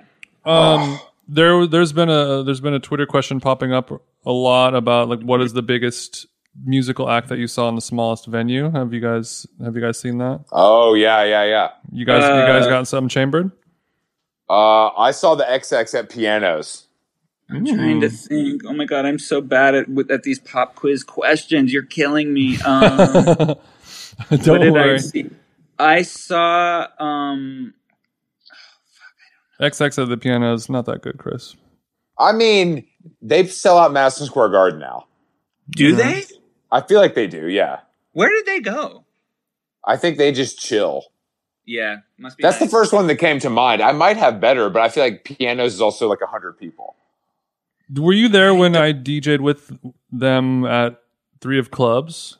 Uh, the Bitch, that thing? I paid you for yeah, that. you, that yeah, was yeah, yeah. Uh, so then I was saying maybe that that should be. ja- Jamie XX DJ CDJ set at three of clubs, the worst place in Hollywood. That was a fucking sick Paid for party. by Hornitos Tequila. Hornitos, baby. Chris, Chris Black. That's such like a Chris Black tweet. You know, like, like, all you have to do is tweet that sentence, and everybody would understand exactly what you were like trying to say. It's a different time. I, I haven't, but Jason, I feel like you've seen crazy because Jason used to promote a party in Hollywood, and it was you've seen. I feel like everybody played that thing. I mean, I, I think the, the the biggest one for me personally was probably Daft Punk in you know a 400 person cap room. Um, How did that happen? Oh, because they were at that. They performed at that party. Um, yeah, the they just they one of to- Tomas, one of them went on and DJ'd without Sans mask and and played some music when all those Ed Banger guys were playing together at That's the same great. time. you But, remember but also big- like Lady Gaga played there and all these other people. That's crazy. It's crazy to think about how big Daft Punk was for like three years. They could still probably Still. like sell. yeah, out. but I'm saying, but I know that, But but, yeah. I'm saying like there was like a fervor about Daft Punk, and it was. I think it was twice as big as LA than it was in New York. Yeah, because of The Ed it was Banger because of the too. Coachella, the Coachella performance made everyone lose their shit about it. That's why. It's like Is people had never was? done drugs before. Like, come on, losers! Like, was it not- was it the preview to EDM? Is that what they kind of were in a way? Um, I would say so. Yeah, I mean because they were they were making you know dance sample based dance music you know in the early '90s like everyone like everyone else was. Yeah, before they were wearing masks and everything, and then once they once they, they once they became so huge, they had enough money to you know spend a few million dollars on production and then really Mhm. take it to the next level where it's Mhm. not just like two guys DJing on you know in the corner of a of a booth in the club, but it's like a you know a football. Have you seen what they look like under the helmets? Yeah, they're just like weird looking French guys. One of them Mm-hmm. is pretty good looking. The other one, little trolly, little gnome. Do you know how, how cool must it be to wear a helmet for a living, but then be hot? That is cool as fuck. They pro- that was the, like point. that was ahead of the time too to wear those helmets. I feel like that's kind of like a very now thing to like hide your identity kind of vibe. especially I- in the EDM market, full of all these goddamn studio oh yeah, uglies. Marshmello, Marshmello. Oh my god. Marshmello, Dead Mouse, then like s- Yeah. 10, 10 other people. Oh god. I mean, I think those guys, and Jason, I don't mean to talk down the EDM community that you're of, Choose your words wisely. but I feel like they just need, I mean, the reality is they're standing up there with CDJs, you know, so you need as much Yeah. going on as possible to keep Yeah. people engaged, you know, and It's that's why they spend so much on production or wear a helmet. hmm It's brilliant. I mean, it's really boring to watch people just play with CDJs. You know. Yeah, well, I you know, it's it's music that was never meant to be watched. It's music that you're supposed to get high as fuck or drunk and just dance around and find somebody to have sex with and then go home with them. That's the whole point Right. of, of going to the club, not just standing Right. there being Damn, like, Jason, "Awesome." I love, I love when you fucking explain things to me like that. Yeah, hell yeah, baby. I always, I always wondered what people went to the club for, and then, and then you well, just summed uh, it up. it sounds obvious to you, but a lot of people have forgotten that. You know, thanks. Well, the club is. I mean, we're never going to the club again. So, Never. I- you, you know, Alex, are you an LCD Soundsystem apologist? I don't really. know. I, I. It's not for me. I mean, I, I, Good. I. Yeah, I get man. why people like it, but I just don't. Like, I don't.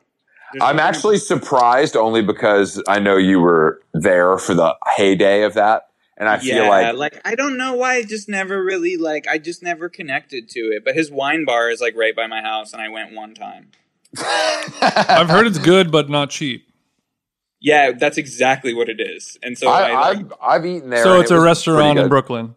Yeah, yes, basically. I think I think I- LCD is like the you know an introduction to dance music for people Mhm. who are like into John Mayer and stuff like that, and they're like, oh, I can, I can. I- this I is this is a- dance music that I can listen to because it's like, I guess I think white. a lot about the changeover in our generation from guitars to electronic music. Like, it's really crazy to think like people that were kind of in the hipster world or whatever you want to call it. Like, for I mean, guitars were sort of like what kind of dominated like that world for a really long time, and now they're like basically non-existent in that world. I mean, they're kind of coming back a little bit. I don't want to talk about it. Um, you know, it really hurts me to my core. Um, But like, if you think about like what it, like what are the indie venues in New York? Like, they're places that play electronic music. And oh no, people- for sure. I mean, you I think that we have to realize that the you know meet me in the bathroom era is is not coming back. yeah, Yeah, you, you got you got marquee kinfolk clothes, so that's it, baby. Uh, I know. I spent a lot of time at Kinfolk. I I didn't, but I a lot of people seem to be upset. Yeah, I spent a lot of time there. Wow, I forgot you're such a Brooklyn scenester.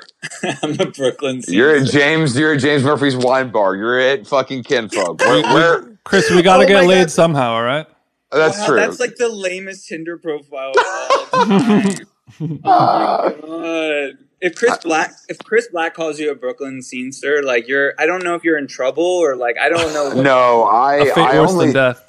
I do it out of love. Even though I'm staunchly anti-Brooklyn, I hmm. feel like Chris is You know- Chris is simply a Brooklyn scenester that happens to live in the Lower East Side. You're That's like all. Ian. He hates Brooklyn too. But you know, Chris, you've kind of like you're a little bit of a guru to me because like I try to like eat like I'm trying to eat like all through pandemic. I try to eat super good and been exercising all the time. And I always think about like your dedication to like diet. I love I love to hear that. It will it'll change your life. I'm telling you, it really will. And, and I think you probably were the person who like made me aware of Joe Holder probably, and like I do all of, like I do s- like his videos now and stuff like that, and I really do like you. You come to my mind when I'm like when I do, when I'm like oh I don't want to exercise today. I'm like Chris Black would fucking exercise.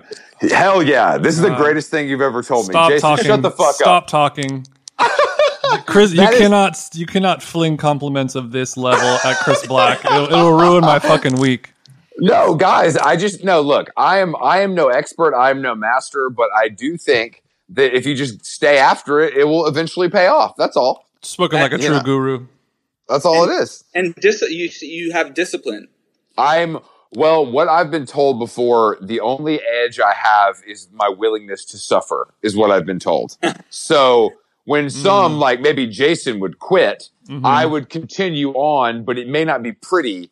But I would continue on because Is- I'm willing to take the abuse. Is that like a like a psychological sadomasochistic kind of thing? Precisely. Um, I would say probably. I mean, I'm not Self-flagellation? asking. I'm not asking anyone to step on my nuts with a Louboutin, but I'm, you know, like. Did, did That's an interesting Catholic? interesting thing to bring up, Chris. But yeah, I know. we'll- I'll- no, I'll- no, I'll no. I. I grew. I, I grew up uh, Baptist uh, in the up South. We don't. We don't have Catholics really. Uh, I don't know. Is there Baptist guilt? I know there's Catholic guilt.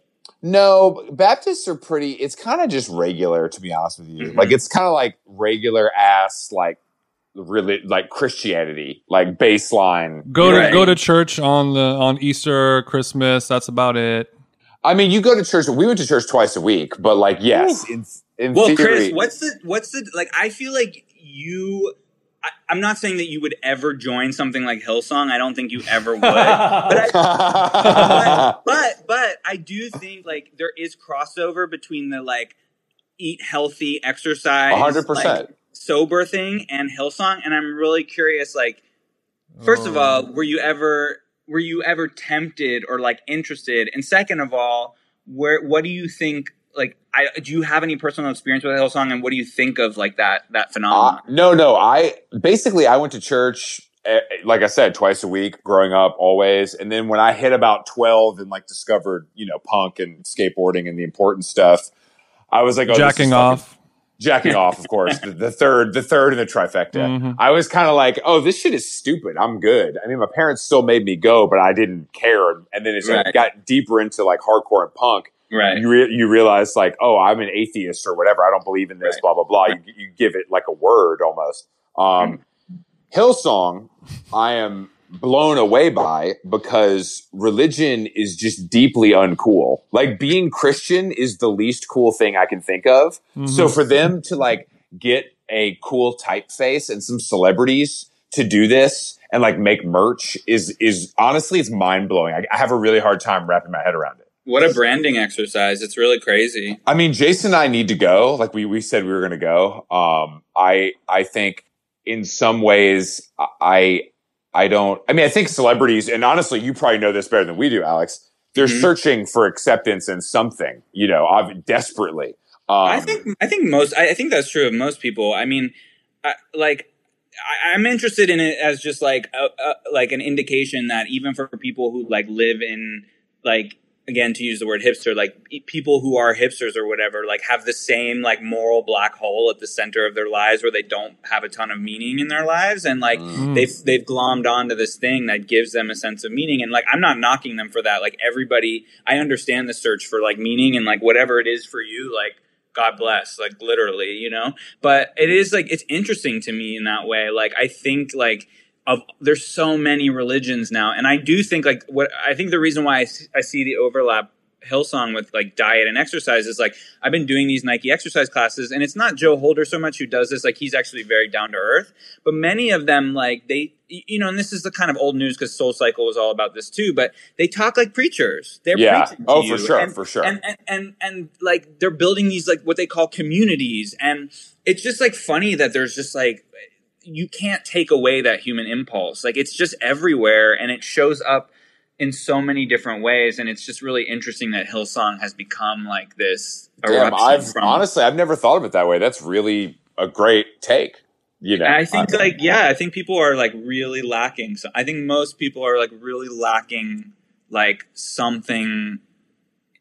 Not to be, I'm not trying to make this a dark podcast. This is supposed to be funny, but No, I just no. mean like, I just yeah, like I, it's interesting to me because it's it's it just it it makes me realize it's like literally everyone. It doesn't matter like what your socioeconomic thing or like if you live in Calabasas or not. Like you you still have a lack of meaning in your life that you're searching for something to kind of. I, fill. I, I, well, I think the reason it strikes celebrities, you know, I mean, obviously it's also because we see that, right? So Mhm. we're, we're aware of it, but I do think it's like, um, I, I think that being famous, especially, I mean, the Hillsong crowd is very famous. It's the Mhm. Kardashians, it's Justin Bieber, it's Hailey Bieber. It's like that level of person.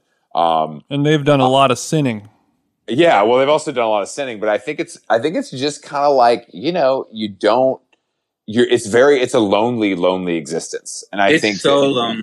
I think that if you are able to fool yourself into believing in a like higher power, that makes daily life much easier.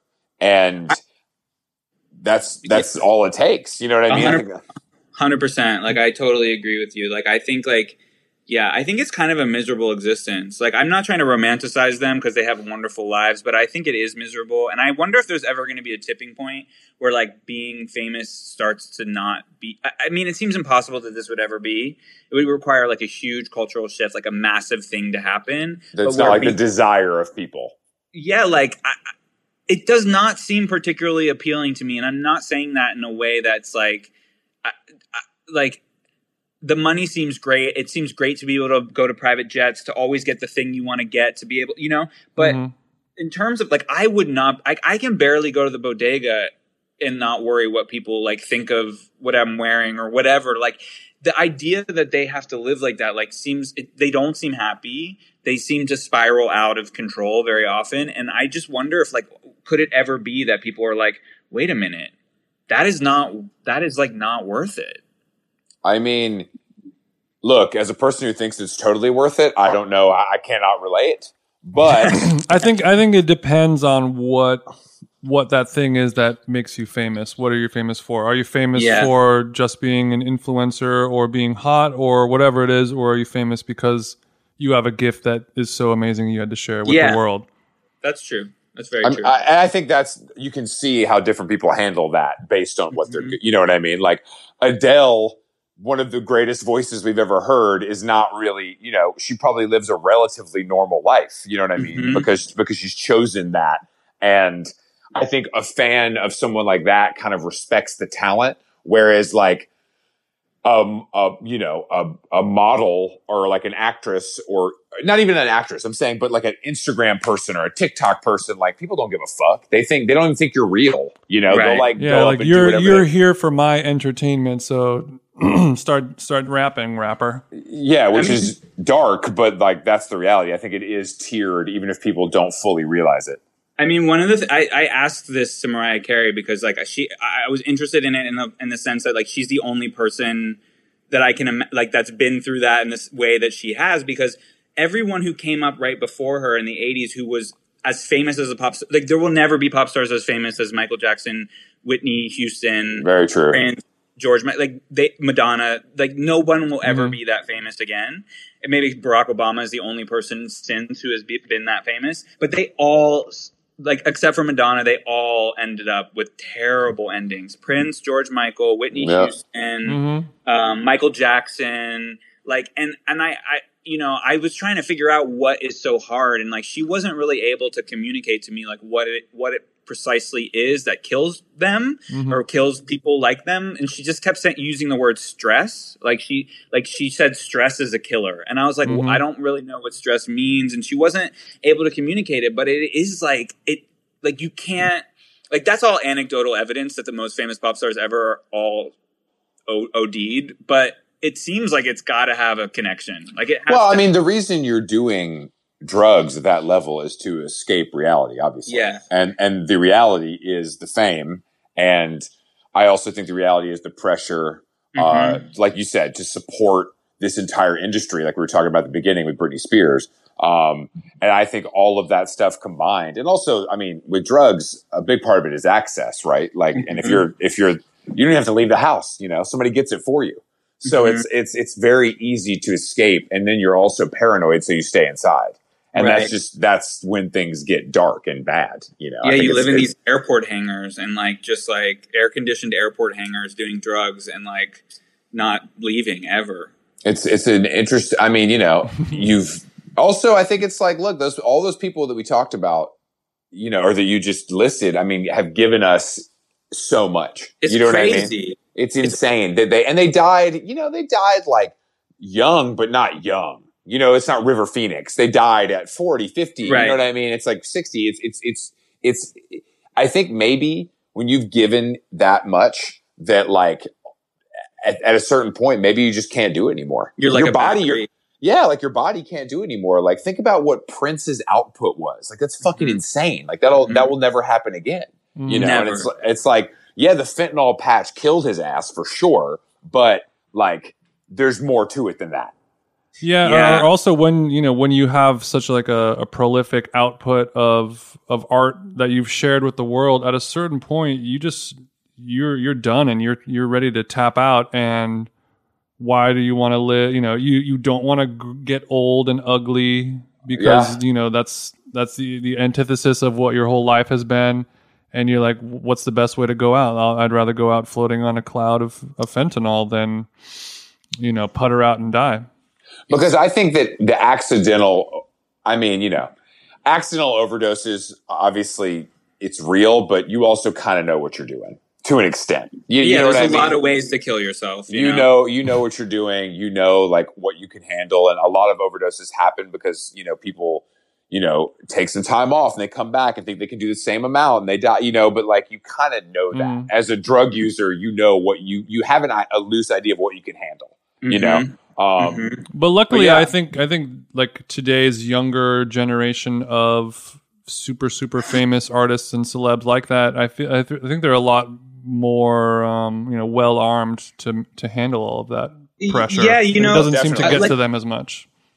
As a music writer, like I've always been bummed that Beyonce is a figure who like won't engage with the press in like an authentic way and won't give interviews that because I think it's a bummer that we don't have a window into how she creates a lot of the things that she does because I'm a huge fan and I want to know. But at the same time, I think like I under like she came up at the same time as Britney. She she came up when Whitney Houston was like spiraling out of control, and I think she's so smart, and I think she saw those two people and and more people, but those two people, and she said, Mhm. I don't want to end up like that. Like whatever happened Mhm. to them, I don't want that. And I think she has built a life for herself where she like whatever her discipline and structure is, it has worked. I mean, she's still got a long life ahead of her, so who knows what her life will bring. But it's really impressive that she, I mean, she's the only person who comes even close to nipping at the heels of Michael Jackson, I think, in terms of like yeah total popularity and like cre- creative sort of peak and all that kind of stuff. And she hasn't really mm-hmm. melted down and she has maintained with, with some blips, the elevator, all that kind of stuff, of course, but like she has maintained a relative, what seems like, at least from the outside, a relatively like healthy existence. And she doesn't spill out of clubs and she never, she, you know what I mean? It was, Mhm. that just wasn't her thing. And, and she started so young. And so I really give her a lot of credit for that. And I under, like, it, I'm, I'm upset that we don't have those interviews, but I also, What do you What do you think some somebody like Beyonce does to unwind if she's not taking drugs? Because uh, well, you know that level of pressure, you have to let some of that steam out, or Well, else I think it's that, that bubble's going to pop ex- one I- day. yeah i mean i think she's deeply religious like grew up in the church you know? And I And think who- like you know she she exercises probably so much and I think like that has probably just like what we were talking about her her fit she's an athlete. Like I think of her almost at like as an athletic pop star in a way yeah because yeah I yeah. think she trains in that way and I think that's probably been really sustaining for her too Do you think she Yeah. is a person who has fun, true true fun, in her It's day to day que- life? It's a good question. Um, I've thought about this before, actually. Um, I don't know because it's like she's so normal seeming that I wonder if like that even is just a facade. I t- it's really hard to tell. I mean, she she seems to have a relatively. It's not a normal life. Obviously, she's like a billionaire, but hmm But I, I feel like like Oprah or somebody like that has seems to be having a more fun existence than than Beyonce, perhaps. Well, that's 'cause Oprah has Oprah's killed it, and you Oprah's in the twilight though too. Oprah's like Beyonce is like in the heat of the storm. You know what I mean? Mhm. Oprah's kind of like I Oprah can, do can whatever. can open that second bottle of wine for lunch, exactly, and it's Yeah, all good. exactly. Oprah's also not married to another famous person. It's a very different. You know, Stedman's a cuck. You know that. but I think that, but I think it's, I think she, I think she's Come for probably- a segment like that. Steady Stead. I love Stedman. I love Stedman. I, I Stedman, look, I, I would happily be Stedman. I'm not firing shots, but he Stedman is a cuck was in the news on the reg. We don't. We don't talk about a man- Stedman. I all hope the to find a man as steady and solid and as Stedman. Do not call him Wow. Steady.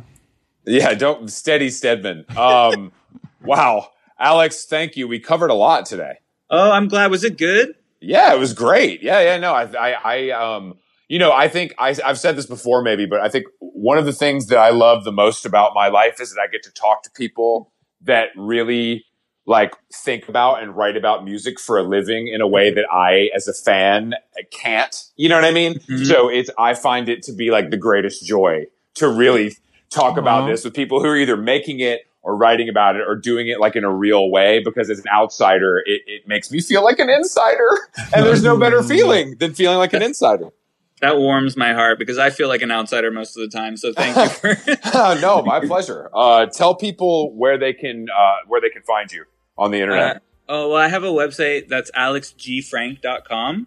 Um, I have a Twitter that's alexgfrank, and I have an Instagram that's alexgfrank. But I don't really post that much. But I'm trying to be disciplined and post more because I think I'm supposed to or something. yes that yes excellent i love the growth That's and, the So consensus website- of everyone.